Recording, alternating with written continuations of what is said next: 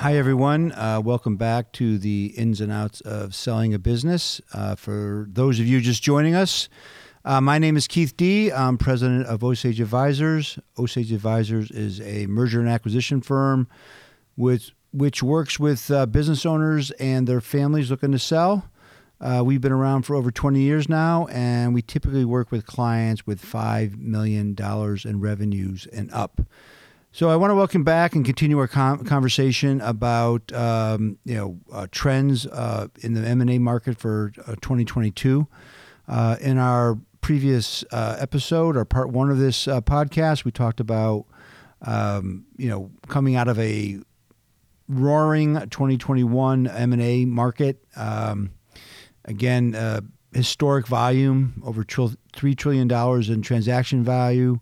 Um, valuations were at an all time high, uh, plenty of cash um, chasing deals around, which caused a significant competitive environment, which was, uh, you know, all great for our clients and uh, business owners who sold their companies back in 2021.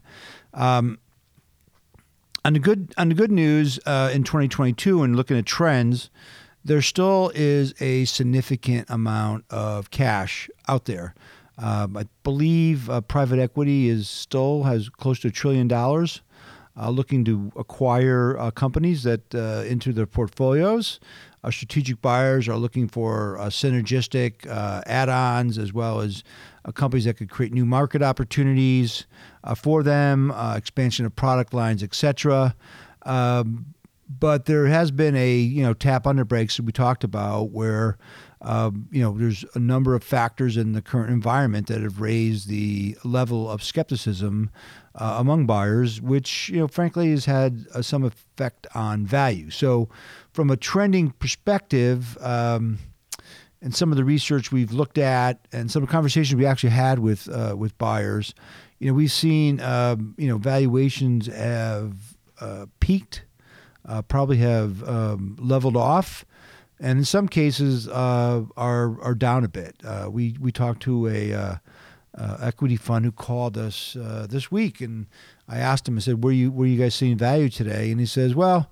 You know, we've kind of dropped our offers by, you know, a half turn. Uh, what does that mean? I mean, if it was a company that you know two million dollars in adjusted profits and we were paying a, a, seven multiple for at 14 you now we're looking at maybe paying uh, you know um, a six and a half multiple or if i did the math right uh, 13 million.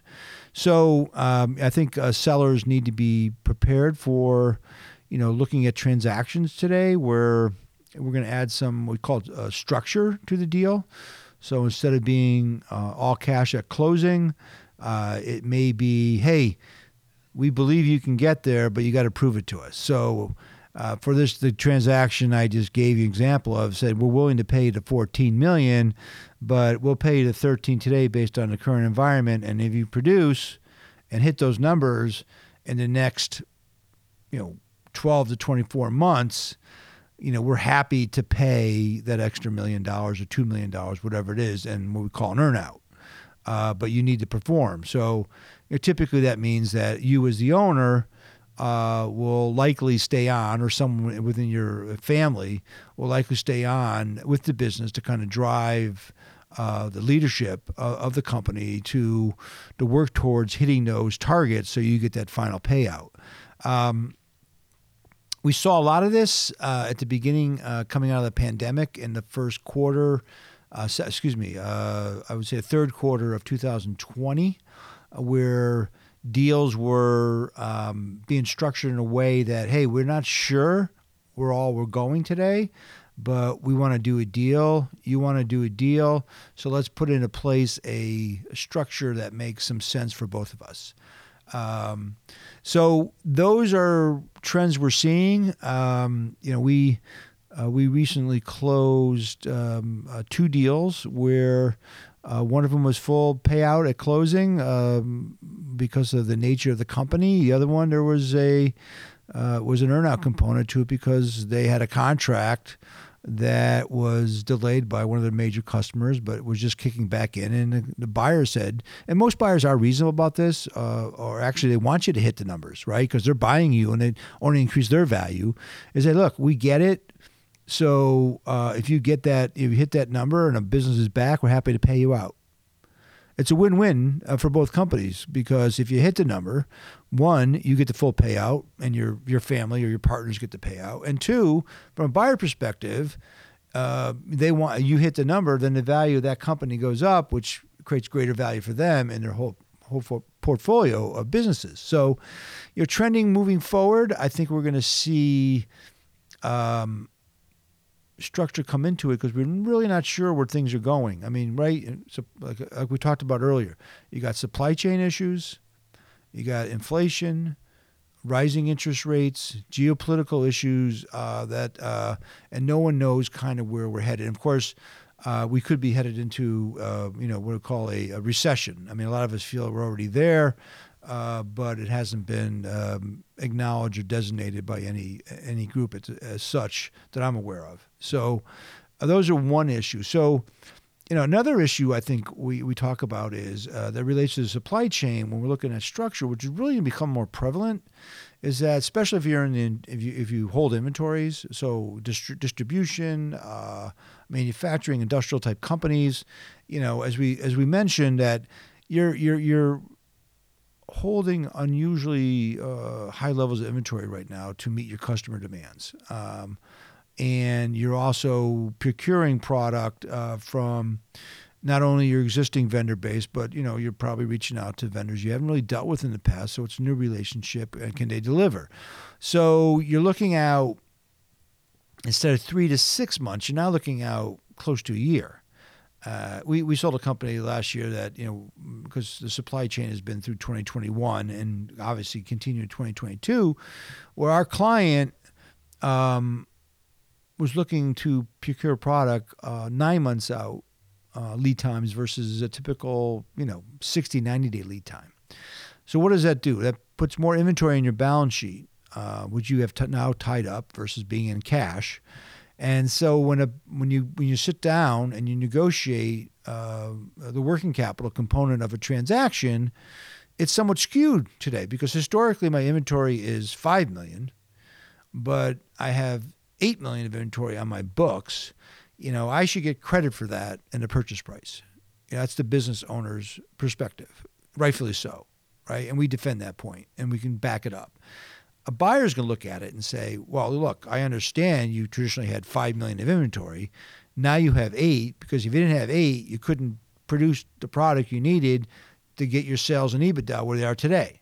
So you got two ends of the spectrum from the buyer and the seller so you need to come to a happy or agreed upon metric for what that working capital component is going to be.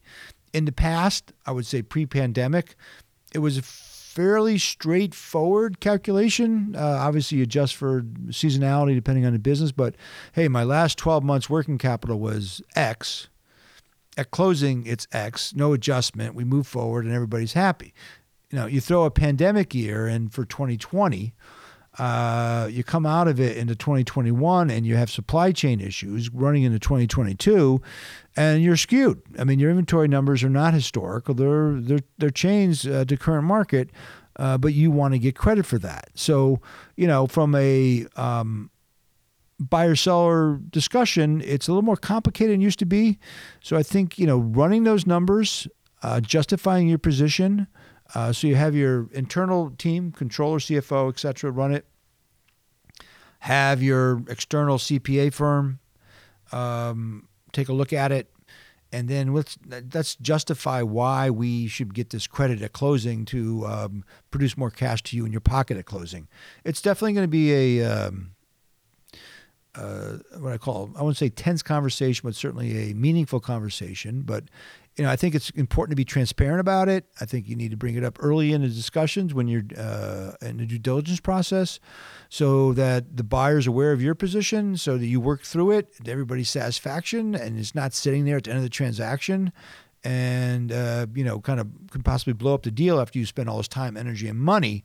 So from our perspective we'd like to get that working capital discussion going on early once we're in due diligence so that we can um, come to a meeting of the mind so to speak between the buyer and our client that yeah that's a reasonable approach and we'll find you know we'll, we'll, as we go through our due diligence and check it out but that that formula and your your your support for running that uh, calculation makes sense to us. So you don't want to leave it to the end. You want to bring it up forthright. Um, and you know, so those are the kind of things that uh, we're seeing that are going to be from a structural deal moving forward. Um, I think we're going to see some. Uh, you know, I need to be creative in getting deals done um, from that perspective. Um, other thing is, I think you look at the type of buyers out there right now. I mean, I think there's a, a there's a lot of financial buyers chasing deals. Um, have been for you know uh, for many years, but certainly leading the charge uh, out of the pandemic.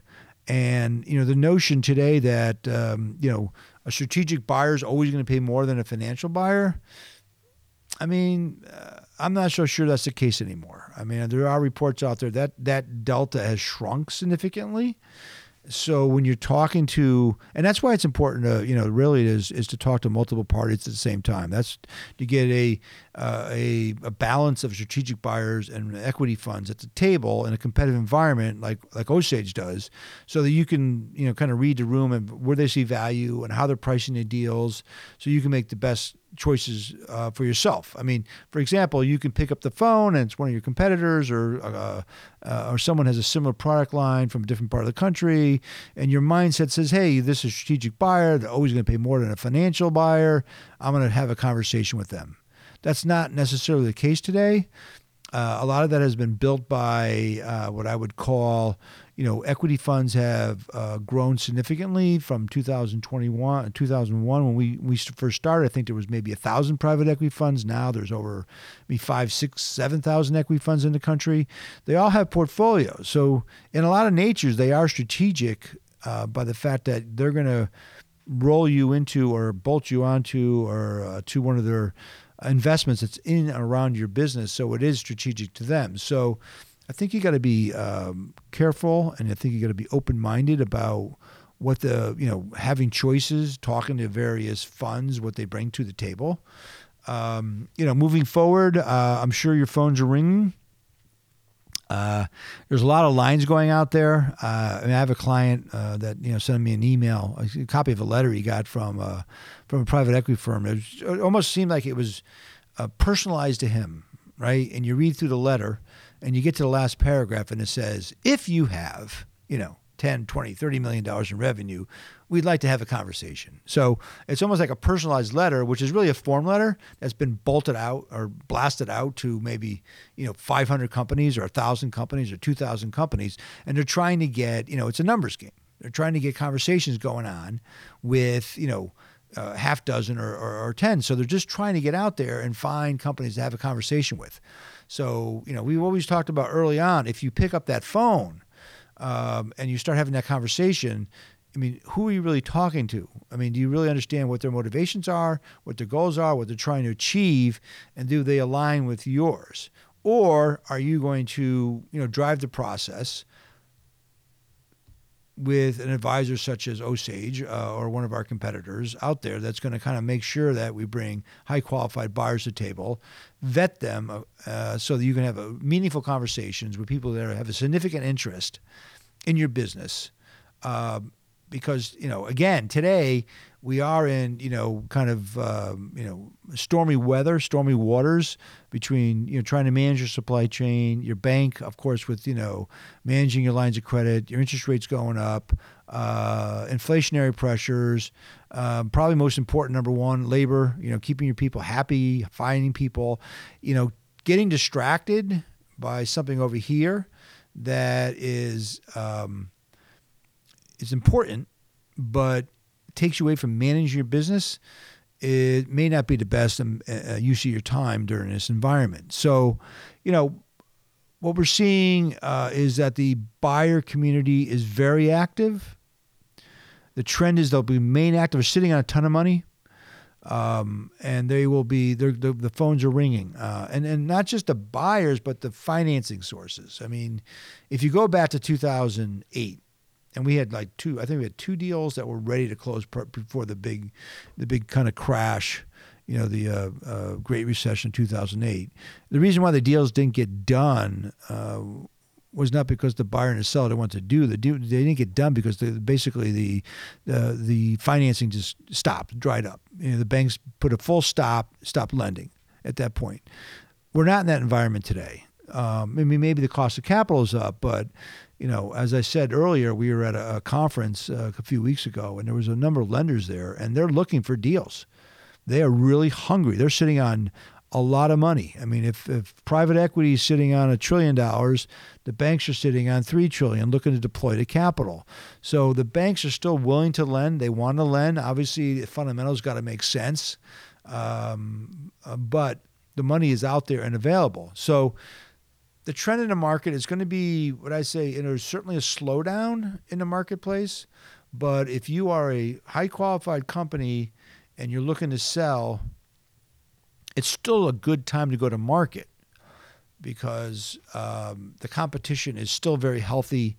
There's still a lot of cash out there, but you know, prior to going to market is really important to make sure that you have, you know, ask and answer yourself a lot of questions. Uh, a buddy of mine uses, you know, do a full CAT scan and MRI in your business right? And that's it's it's it's it's a good analogy. I mean, really to sit from the top down and to make sure that I ask myself these questions. If I was looking at this business, what would I want to know? And if I have the answer to that, that's great. If I don't have the answer to that, how am I going to come up with the answer to that? Because it's critically important. You don't want to get into a prolonged due diligence process, 60, 90 days, um, with a potential buyer where these questions are going to come up as I said earlier, the skepticism meter is high. So the buyer is doing a much deeper dive, not only into your financials, but into various aspects, right? They're looking at your operations, looking at your human resources, looking at your your, your purchasing, uh, your procurement, they're looking at your cybersecurity, they're looking how your company present employees, your retainage, uh, how you're hiring, how you recruit, um, you know, what you're paying, competitive the market. They're looking at your social medias, they're looking at cybersecurity. The list goes on and on and on. So instead of having three or four streams of workflow to do due diligence, now it's eight or ten.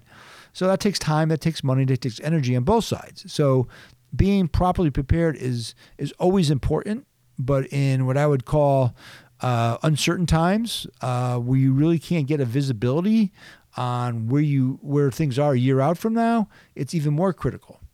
Um, but as an owner, if you if you're still in a good position, there's still buyers for, for your business. It's just really preparing yourself properly and I can't emphasize that enough. I mean, I, I always kind of take the contrarian opinion is that when things seem the worst, they're the best. And it is competitive. There's a ton of money out there.